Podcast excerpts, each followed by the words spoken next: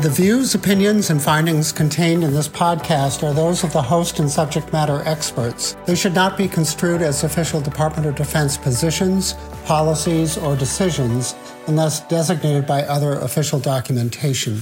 Hi, welcome to Clinical Updates in Brain Injury Science Today, or Cubist, a podcast for healthcare providers about current research on traumatic brain injury, also known as TBI. This program is produced by the Defense and Veterans Brain Injury Center, otherwise known as DVBIC. I'm your host today, Don Marion. I'll be speaking with Amanda Gano about a recently published article on traumatic brain injury. Ms. Gano is a physician assistant and a subject matter expert on TBI at DVBIC. Amanda and I will discuss a study entitled The Prevalence and Stability of Sleep Wake Disturbance and Fatigue throughout the first year after traumatic brain injury, a study that was done by Simon Saksvik and colleagues and published in the Journal of Neurotrauma in May of 2020. Hi, Amanda, and thanks for bringing this article to our attention. Can you tell me a little bit about the study? Hi, Don. Sure. So, the topic of sleep disturbances after mild traumatic brain injury, or MTBI, is really important. And, you know, these disorders are really prevalent after MTBI and they can delay recovery. They can make some symptoms like cognitive difficulties and emotional or mood disorders worse if they're not adequately addressed. And this article is also really timely for us at DVBIC, as the listeners may have heard in our special episode, we have just released our newest clinical recommendation, Sleep Disturbances Following Concussion, MTBI, which is a resource for primary care providers to help recognize and manage the most common sleep disturbances that occur after TBI. So, this article was a large prospective longitudinal cohort study that looked at the prevalence and the stability of sleep wake disturbances and fatigue in three different groups. So, they had an MTBI group, and then they had two control groups. They had a trauma group, and these were primarily patients with orthopedic injuries like sprains, strains, and fractures. And then they had a community control group.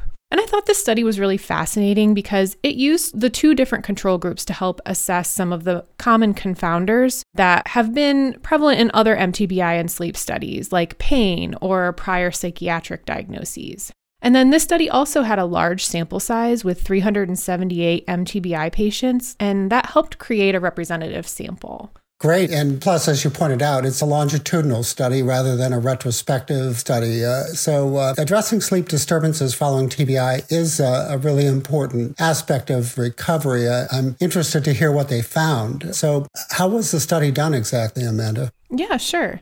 So, uh, like I said previously, this was a longitudinal cohort, and patients were recruited from a primary care municipal clinic and also a trauma center emergency department in Trondheim, Norway. Both of these facilities see a high volume of TBI and trauma patients.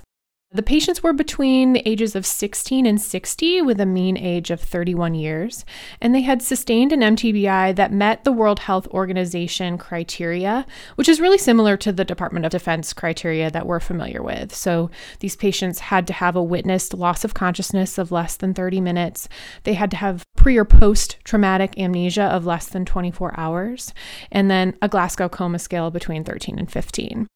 Patients were excluded from the study if they had a severe ongoing alcohol or drug abuse or a severe psychiatric or somatic disease or condition that would complicate follow up. They were excluded if they had any prior complicated, mild, moderate, or severe TBI, so findings on imaging, a stroke or other acquired brain injury, or polytrauma, like a spinal cord injury, internal bleeding, severe fractures. Lastly, they were excluded if they presented to the ED or the clinic greater than 72 hours after their injury. So there were 82 trauma controls with orthopedic injuries, and they were recruited from the same two medical facilities. And they were included if they were within the same ages and they had an orthopedic injury.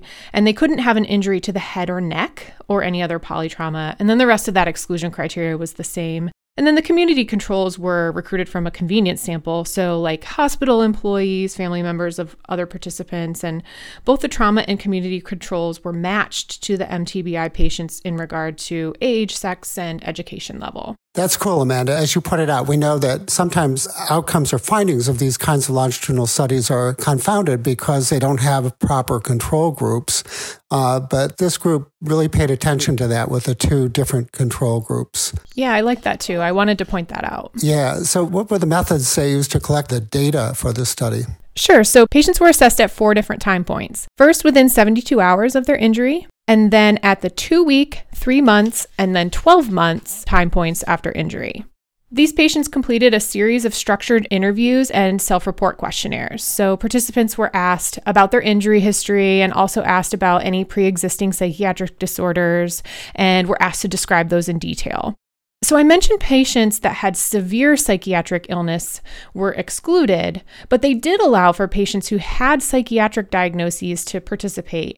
They categorize them into having pre injury psychiatric disorders or not. And that's an important distinction because there is such an overlap between sleep disturbance and MTBI and psychiatric illness.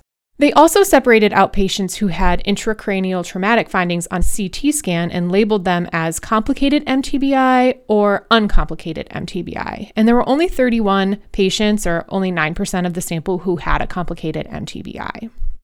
Patients were then asked to compare their sleep need and sleep quality to the way it was before their TBI.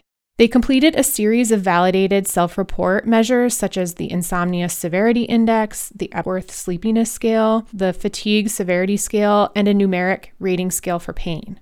Again, those were assessed at the different time intervals for the patients in both the treatment and control groups. Um, great. One problem that I think plagues a lot of these kinds of longitudinal studies is a relatively high dropout rate, especially when they try to follow them up at as long as one year after.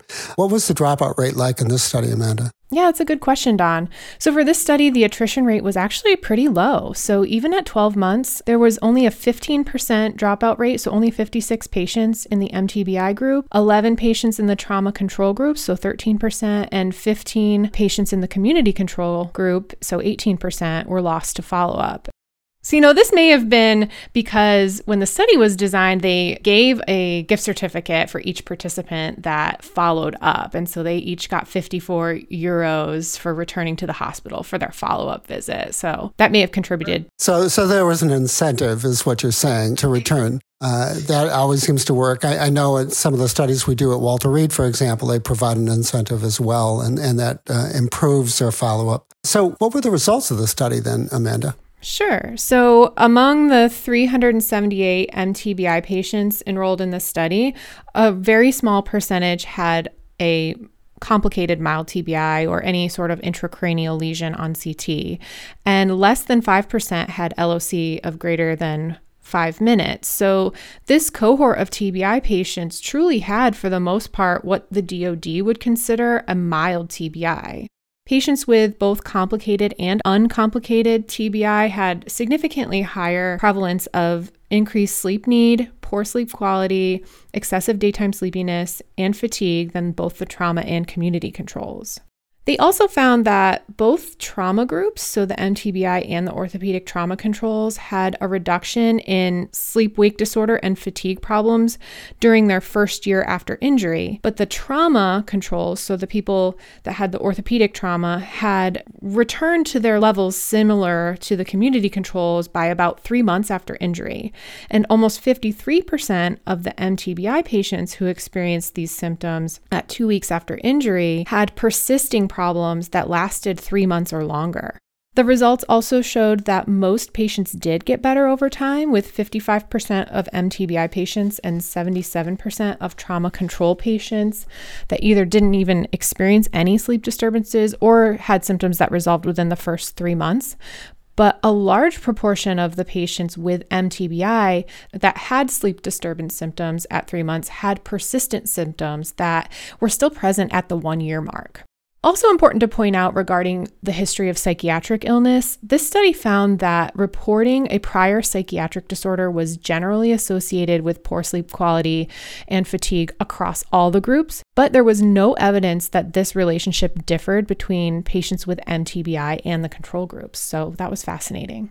So, Amanda, the authors pointed out specifically that at 12 months, it was unusual for the symptomatic MTBI patients to have a cluster or a grouping of post traumatic sleep and fatigue symptoms. Can you comment on that? And how is that different than at two weeks?